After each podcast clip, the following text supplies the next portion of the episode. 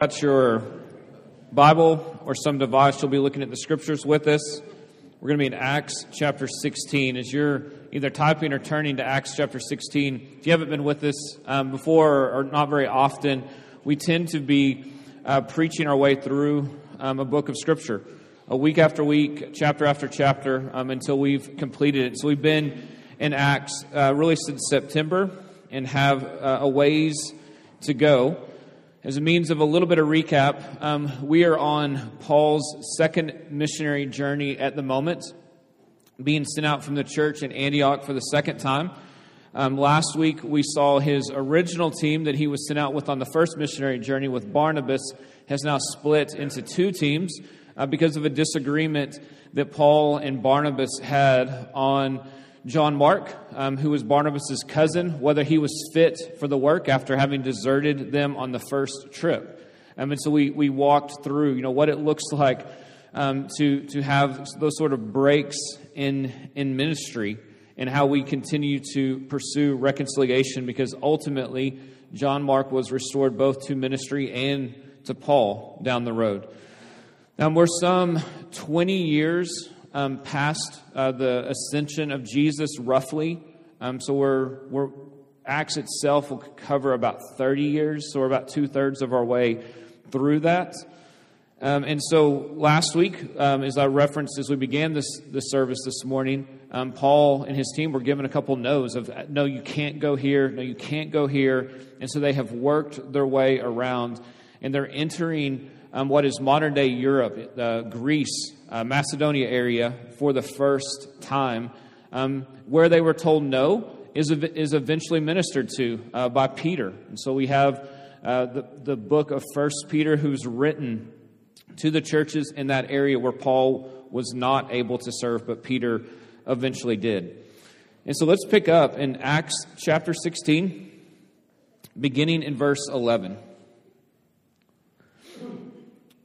So, setting sail from Troas, we made a direct voyage to Samothrace, and the following day to Neapolis, and from there to Philippi, which is a leading city of the district of Macedonia and a Roman colony. We remained in this city some days, and on the Sabbath day we went outside the gate to the riverside, where we supposed there was a place of prayer, and we sat down and we spoke to the women who had come together. And one who heard us was a woman named Lydia from the city of Thyatira, a seller of purple goods who was a worshiper of God. The Lord opened her heart to pay attention to what was said by Paul. And after she was baptized, her household as well, she urged us, saying, If you have judged me to be faithful to the Lord, come to my house and stay. And she prevailed upon us. We're going we're going to stop there momentarily. And so, as these men have worked their way right through modern day Turkey, right, they've come now to the, the port and have now made a two day voyage, stopping at Samothrace, which is an island, and then landing in Neapolis, which is modern day uh, Kavala, it's a port city in Greece. And Macedonia as a district was divided, or Macedonia was divided into four districts. And so Philippi was one of the kind of leading cities of one of the districts. Philippi is where Paul will write the letter of Philippians, right, to this church. And it was a former kind of Greek city that has become a Roman colony, which means it has a lot of rights under Rome. And it was repopulated with a lot of retired soldiers. And so it's a city that has, although Greek influence is now really, really strategically Roman. Um, and so there's a lot of allegiance to Rome there um, because of the, the military that has been resettled. And there's, we see that there wasn't a synagogue, although Paul continues his pattern of looking for the Jews first and then the Gentiles, the non Jews. Um, most likely is they're gathering next to this river as a place to pray because there's not a synagogue. A synagogue required at least 10 Jewish males. So it tells us that the, the Jewish population was, was obviously small, and we only are engaged here with, with some women at this point. And so he goes out to meet them, and he meets specifically a woman named Lydia, who was not from the area, right? She was from across the Aegean Sea. Um, this, this city is also in, in Turkey. It's written as one of the seven churches that Paul, or sorry, that are, are written letters in Revelation. So in Revelation 2, you can read more about the church that it would eventually emerge there. And it, she is described as a worshiper of God. Right? So this means this is a, a non Jewish woman who has b- begun to believe in the one true God. Right? She is following much of the law, but not all of the law. So she hasn't become a Jewish convert, right? She's simply honoring, following, and trusting, right, the Jewish God. And so, as they're out, um, we know she's most likely kind of a wealthier woman. She sells purple goods, which were more expensive, um, and that she has a home that we're going to find out later that people are going to spend time in. So she had some some some excess wealth here. And as she hears the gospel, as she asks, right, and hears the gospel, it says the Lord opens her heart, right, to hear it, to receive it, to respond to it. That Paul is simply following his pattern. He's with Jews and he's, he's telling them, hey, here's what we know, right? He's, here's the history of the Jewish people. Here's the truth of who Jesus is. Here's the hope that he brings. And it says the Lord opened her heart to pay attention to what was being said by Paul. Like that the Lord, right, is drawing her into salvation. It is the prayer that we pray, right, whenever we're meeting in gospel communities, whenever we're gathering on Sunday mornings, whenever we have the opportunity to preach or to speak or to talk or to have lunch with someone about Jesus. The prayer we're asking is this, right? God, open their hearts. Like, it is not the winsomeness or the talent or the ability of any of us uh, in the ability to debate or to argue or to, to be winsome in our preaching or in our conversation that someone finally goes, okay, all right, you know, you've got me there, you've pinned me, Jesus, right? It is the Lord opening hearts and eyes and minds to believe. And so the Lord does this here for Lydia. She hears the message and she responds and, and, and is baptized. She wants her family, her household to hear it as well. And then she says, Listen, if, if you have judged me to, like, to be faithful, I'll, come stay with me. Come to my house. I want to be hospitable and care for your team. Right? And so she was able to encourage and to bring them to doing this. We see in verse 15. And so we're going to we're going to pick up and continue because Luke is going to give us several conversion stories here. Verse 16. And as we were going to the place of prayer, right? So they're returning to where they met Lydia. We were met by a slave girl who had a spirit of divination and brought her owners much gain by fortune telling. And she followed Paul and us. Remember, Luke is with them at this point, crying out, These men are servants of the Most High God who proclaim to you the way of salvation. And this she kept doing for many days. And Paul, having become greatly annoyed, turned and said to the Spirit, I command you in the name of Jesus Christ to come out of her. And it came out that very hour. But when her owners saw that their hope of gain was gone, they seized Paul and Silas and dragged them into the marketplace before the rulers. And when they had brought them to the magistrates, they said, These men are Jews, and they're disturbing our city. They advocate customs that are not lawful for us as Romans to accept or practice. And the crowd joined in attacking them, and the magistrates tore the garments off them and gave orders to beat them with rods. And when they had inflicted many blows upon them, they threw them into prison, ordering the jailer to keep them safely. Having received this order, he put them into the inner prison and fastened their feet in the stocks. And so they are still in Philippi, ministering. They're headed back out to where they've had some success. They're looking to, to potentially to minister to those folks or to additional folks. And this slave girl, right? who is possessed just begins to follow, right? And apparently she did this multiple times over multiple days, right? Crying out, right? Like these are men of the Most High God, right? They know the way of salvation. It sounds like she's speaking truth, right? But you can imagine um, in a crowd in a city right, where, where this woman would have been known, where she is one who is uh, prognosticating and, and giving uh, future, like uh, fortune telling, um, she's probably viewed as crazy. Right? This wasn't necessarily someone who's coming by like, like John the Baptist heralding saying, There's the Christ. Right? Like in a way that would be like drawing attention in a positive light. This would have been negative light, negative attention. Where she is kind of muddying the waters because they were already um, a, a, an area in a, in a place in history where many gods were worshiped, where there were many thoughts of how salvation could come, many gods to be honored or to be worshiped. And so, in, in this sort of Greek Roman mythology, uh, Apollo had killed uh, a python, right, in order to create an oracle at Delphi. And so there was this expectation, this kind of understood part of the system was that there were those who were practitioners of this who would be able to tell the future. And so, right, generals would want this information as they're going into battle, right? Um, men would want this, right, as they're, as they're traveling. Women would want this, right? Like that this is something that you could go and pay and, and gain money from. But it was demonically influenced and inspired. And we see that her owners here do not care about her, right? Because as soon as Paul commands the Spirit to go, they're not like, oh, good, you're free, right? They're like, hey, how are we going to make money? That they were using this young woman. Listen, Luke doesn't give us insight into this, but the question that I have is like, why did it take Paul several days? Like, I don't know why Paul didn't do this immediately. But when he does, right, when he says, like, I command you in the name of Jesus Christ to come out of her, that the, the demonic spirit, it did. Like that she was released and freed at this point.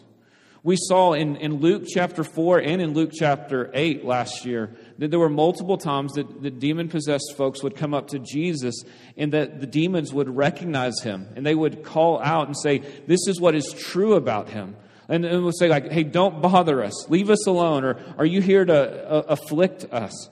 Right? Because they saw and recognized Jesus. So it may have even been that this demon is saying, These are servants of the Most High God. They do know salvation, and yet because it's coming from this source, right, you're going to think it's nonsense. That they're looking to just muddy the water. And so the issue that actually comes here in Philippi is the men are angry because they've lost their source of income. Right? But they're not going to go whine to the authorities about money, right? So they grab them. In verse 19, they seize Paul and Silas. Um, Luke and some of the rest of the team seem to not be involved here. Drag them to the marketplace before the rulers. And then here's the accusation they make in verse 20. First, they go into bigotry. They say, These men are Jews, right? Like they, they quickly want to say, hey, they're not of us, they're not locals, these are foreigners, these are Jews, okay? So they're going to go ahead and make sure that that's heard first. And then they say they are disturbing our city. The only disturbance that has taken place is that uh, a slave girl has been freed from demonic possession. But as they've heard the message, they know, they say in verse 21, they are advocating customs that are not lawful for us for Romans to accept or to practice, right? Rome was expected to worship, right, the Caesar. And they weren't, right? New religions had to kind of go through a, uh, an approval process to become government sanctioned. And most of the time, as long as you're not keeping people from paying their taxes or telling them not to worship Caesar, right, they would just kind of let it fly. But technically, right, as a new religion, as a new faith system, right? They weren't recognized yet. And so they, they come and they're saying, listen, they're, they're disturbing our city, they're disturbing our peace, they're wanting us to follow Jesus. Right? And Jesus wants allegiance alone. It's unlike what we do. And so the crowd in verse 23 start attacking them. You can imagine now a mob scene beginning to take place where people are, are saying, Yeah, yeah, I heard this down by the river. I saw him do this, or I heard this and they're all beginning to pile on. And so the magistrates, right, tore their garments off them and had them caned. The, Rome had multiple ways of beating people with um, sometimes with, with whips or cords, sometimes with chains, right? Sometimes with canes. This one was kind of viewed as, hey, this is one of the, the less severe, although I don't want to get beaten with a cane, right? But they're saying, hey, this is an admonition for you to stop. We suggest you don't do this anymore. And so we're going to publicly shame you and beat you, and then we're going to throw you in jail overnight, right? Maybe that'll be sufficient for this. It's going to quiet the crowd, and it will stop this from continuing. So we see in verse 24 having received this order, the jailer put them into the inner prison and fastened their feet in the stocks. And so Luke is just letting us know like they are being watched, they're being held, they've been beaten. So let's continue. Pick up in verse 25. And about midnight, Paul and Silas were praying and singing hymns to God. And the prisoners were listening to them. And suddenly there was a great earthquake, so that the foundations of the prison were shaken. And immediately all the doors were opened, and everyone's bonds were unfastened. When the jailer woke and saw that the prison doors were open, he drew his sword and was about to kill himself, supposing that the prisoners had escaped. But Paul cried out with a loud voice, Don't harm yourself, we're all here. And the jailer called for lights and rushed in, and trembling with fear, he fell down before Paul and Silas. Then he brought them out and said, Sirs, what must I do to be saved? And they said, Believe in the Lord Jesus, and you will be saved, you and your household. And they spoke the word of the Lord to him and to all who were in his house. And he took them that same hour of the night and washed their wounds. And he was baptized at once, he and all his family. And then he brought them up into his house, and he set food before them, and he rejoiced along with his entire household that he had believed in God. But when it was day, the magistrates sent the police, saying, Let those men go. And the jailer reported these words to Paul, saying, The magistrates have sent to let you go. Therefore, come out now and go in peace. But Paul said to them, They have beaten us publicly, uncondemned, men who are Roman citizens and have thrown us into prison. And do they now throw us out secretly? No. Let them come themselves and take us out. The police reported these words to the magistrates, and they were afraid when they heard that they were Roman citizens. And so they came and apologized to them. And they took them out and asked them to leave the city. And so they went out of the prison and visited Lydia. And when they had seen the brothers, they encouraged them and departed.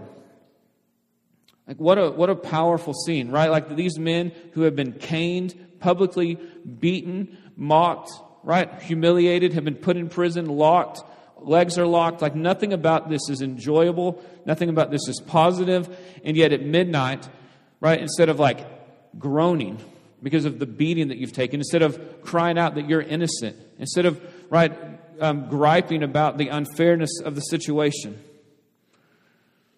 they are singing hymns to the Lord. They are praying out to the Lord. Like they are they're worshiping. In church this morning, would we be reminded that when our circumstances are not what we want them to be, that we are armed right with, with songs and scripture and hymns and psalms, right? That we cry out and say, Listen, Lord, here's what I'm feeling, but here's what's true right? Here's what I think right now, but here's what I know to be true. We see this um, all throughout the Psalms, especially one that we, we refer to back often is Psalm 22, right? Where it's, My God, my God, why have you forsaken me? Right? Like people wag their faces at me. Like that, I'm but a, a worm, I'm not a man. And yet, after every kind of like groaning, emotional exclamation, the psalmist then says, But God, here's who you are. Here's what's true about you. Oh, but here's what I'm feeling. Oh, but here's what's like you see him fighting this, saying, Here's what I feel, but here's what's true. And it's, it's, it's a beautiful practice for us to go, we can feel angry or depressed or forlorn or forsaken, but what do we know to be true? And how do we battle those emotions with truth? Listen, Paul and Silas were actually beaten. That does hurt. They were aching. They were probably wanting to groan. And yet, what they're saying is, But God, here's who you are, and we're singing to you because we know Jesus, like, you took a beating for us. Like, God, thank you that, right, like, that we could take one in your name. Like, it, it would be counterintuitive, and yet that's what's taking place here. And you can imagine others in the prison and the jailer going like, these dudes are crazy. This, nothing's normal about this. Like, what is wrong with these men? And so you're having those thoughts run through your head of like, hey, I'm tied up too. I'm not singing. The jailer being like, shut up, I want to sleep. And an earthquake hits, and doors are opened, and bonds are broken. And we know that in, in Roman culture, that if prisoners escape, whoever lets them escape is subject to whatever punishment the, the escapee had. And so if you have a whole prison, a whole jail full of folks escape, what's the jailer know is going to happen? I'm going to lose my life. And so in the midst of this, right, where, where in other times so far in Acts, we've seen, right, those who are being rescued leave, the Spirit obviously, right, kept Paul and Silas there, even though they could have left. And so we don't know is do they hear the jailer pull a sword? Do we hear him cry out in fear or in doubt of what am I going to do? And then they hear like, like him unsheath a sword. And that Paul says, No, no, no, no, no. We're here. Don't harm yourself. And that he calls for lights and goes running in to see that they're actually there. And trembling with fear, he falls down. Right? Why, why does he fall in fear? Probably because the divine nature of an earthquake, as these men are singing to God, plays huge in this the message that Paul and Silas are obviously sharing that he has potentially heard in the weeks prior in Philippi. The, the truth of the songs that they're singing, the conversation that they're having with other prisoners. Right? Maybe even the, his own instincts that this is unjust. Like, what did these men actually do? Like, why are they here? This feels unfair. But for whatever combination of all those things, he falls down and says, I want to know God. And they, listen, they don't look at him and say, You're good. Jesus died on the cross for us, you're good. Like it's, it's automatic. They tell him about Jesus. And they call him to trust and to follow and to obey. Like they share. Listen, um, in, in verse um, 30, he asked, What must I do to be saved? And in verse 31, they said, Believe in the Lord Jesus, and you will be saved, you and your household verse 32 and they spoke the word of the Lord to him and to all were in his home. Right? Like they're not like going, Why did you throw us in jail? Why did you do this? They're just saying, Here's who Jesus is. Here's why we were able to sing tonight. Here's why we have hope, even in the midst of the beating that we took today. That he heard and responded to the beauty of who Jesus is. The good news that there is a God who knows us and who cares for us. And even though we have rebelled and turned from Him and walked to our own ways, believing our way was good, that He sent Jesus to rescue us and to make things right. And where we couldn't, Jesus has through His life and His death and His resurrection. It says, Now you can know this God and be at peace with this God because of Jesus. Would you trust Him? And the jailer and his family say, Yes, we want this. And I love verse 33. And so he took them the same hour of the night. It's the middle of the night. And he washes and bandages their wounds. Like, gives just care to their bodies as they've been beaten just hours before. But then look what happens. After this has taken place, and he was baptized at once, he and all of his family. Like he's washing physical wounds on their body. And yet he is being baptized because his wounds, his sin, his fear, his doubts, his rebellion has been rescued and freed and washed away by Jesus. That it's not his body that's going to take wounds, right? It was Jesus' body that did.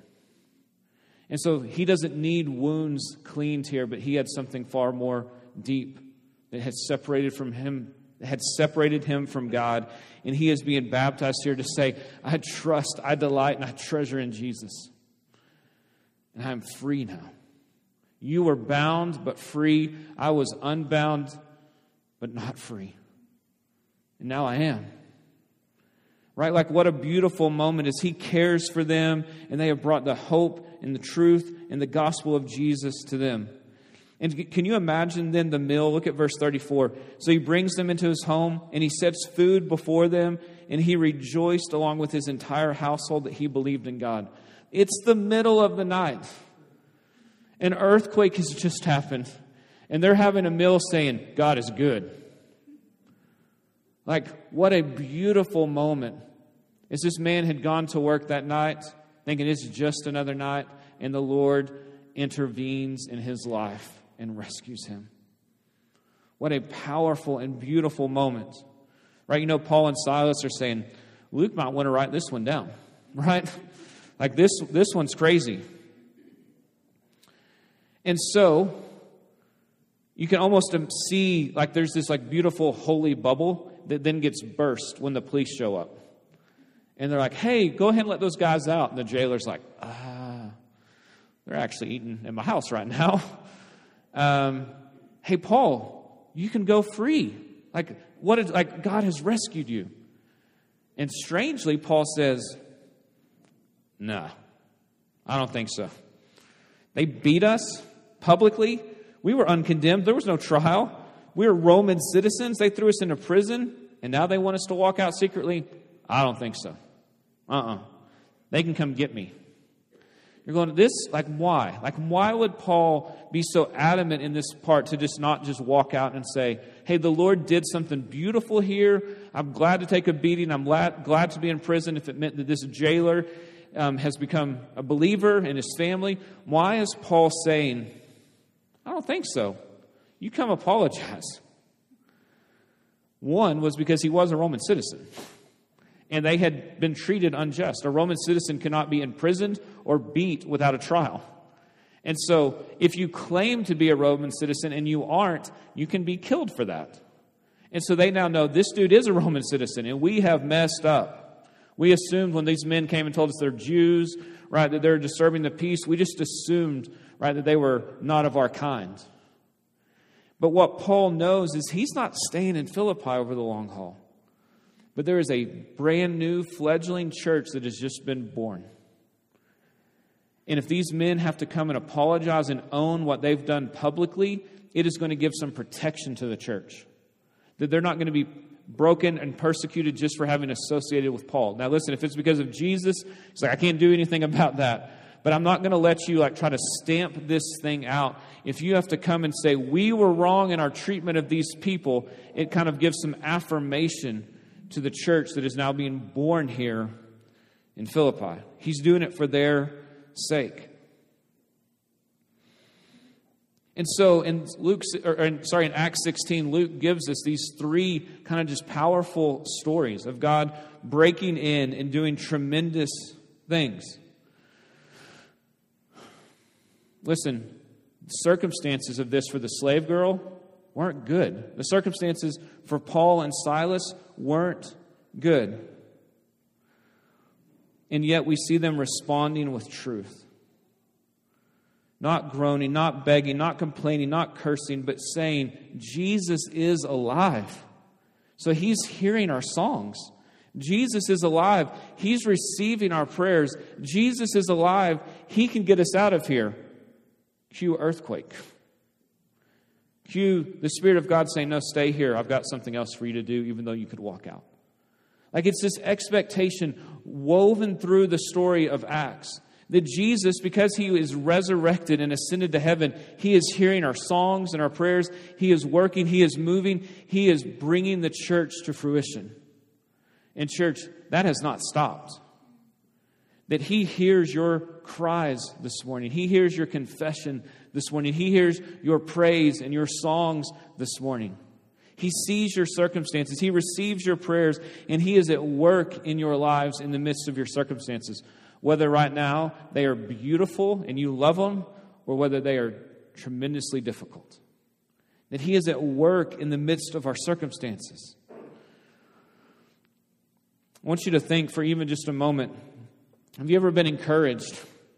right, by someone else's story, by their, their faith in the midst of circumstances. Of course, right? We have our these folks that whether they're heroes of the faith or our peers or folks that we've known well or even just incidentally, that we have been encouraged by how God has used others. This morning, would we be reminded that even what God is doing in the midst of our circumstances is sometimes not just for our benefit, but for the benefit of others? Listen, Paul and Silas took a beating, and yet it was right gain because of what the Lord did through it. They wouldn't say, Hey, I want to get beat again, but they probably would if it meant that others would come to faith. Could we view our own circumstances not just for what, how it impacts us, but what God might be doing as a useful tool for those around us. That life is bigger than me and mine and what's happening in my life. But that as He roots me in Him, as He gives me solid ground to stand on, he, as He gives me faith in the like, it is an encouragement to those around me. And not just for me, but for all of us.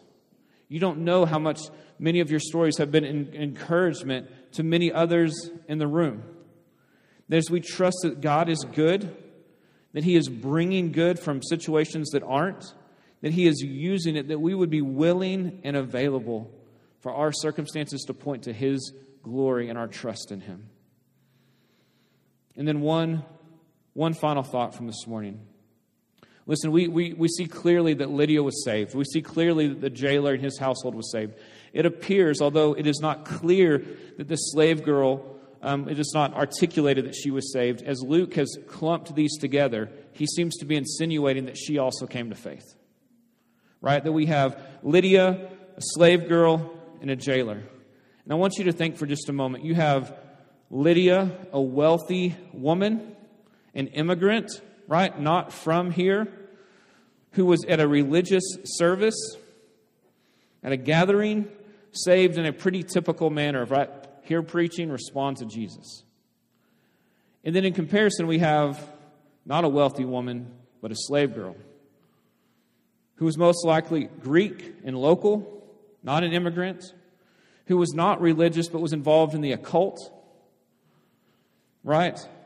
Who has an act of mercy given to her so that then she could hear the gospel and she doesn't see it in a typical manner, but it's kind of a power encounter. And then we have this middle class Roman, right? Most likely pretty secular, right? Who doesn't have a power encounter, who doesn't hear it in preaching, but sees an example of the faithfulness of others that then draws them to asking the question, what do I have to do to have that? Like these three are all a part of the same church in Philippi.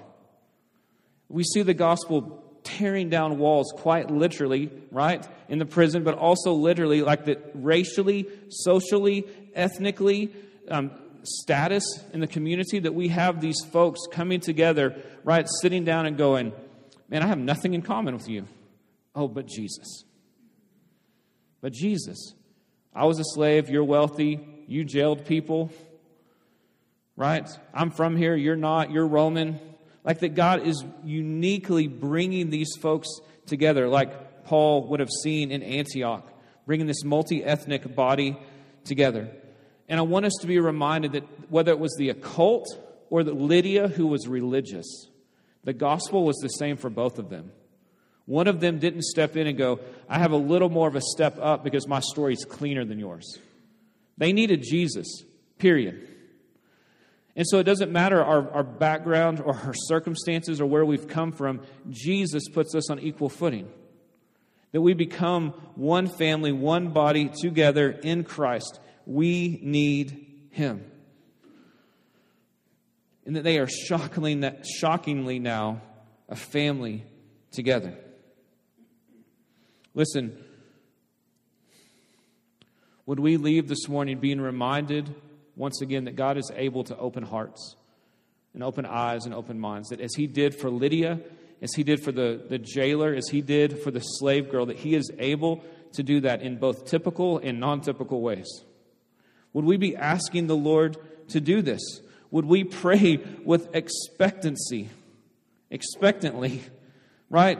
And so that we could tell people boldly, trust in the Lord, follow Him, believing because he's alive that he will minister and meet and reveal himself. Listen, Acts continues. And it will continue until Jesus splits the sky and returns for us. And so we want, right, to play the role of Paul and Silas.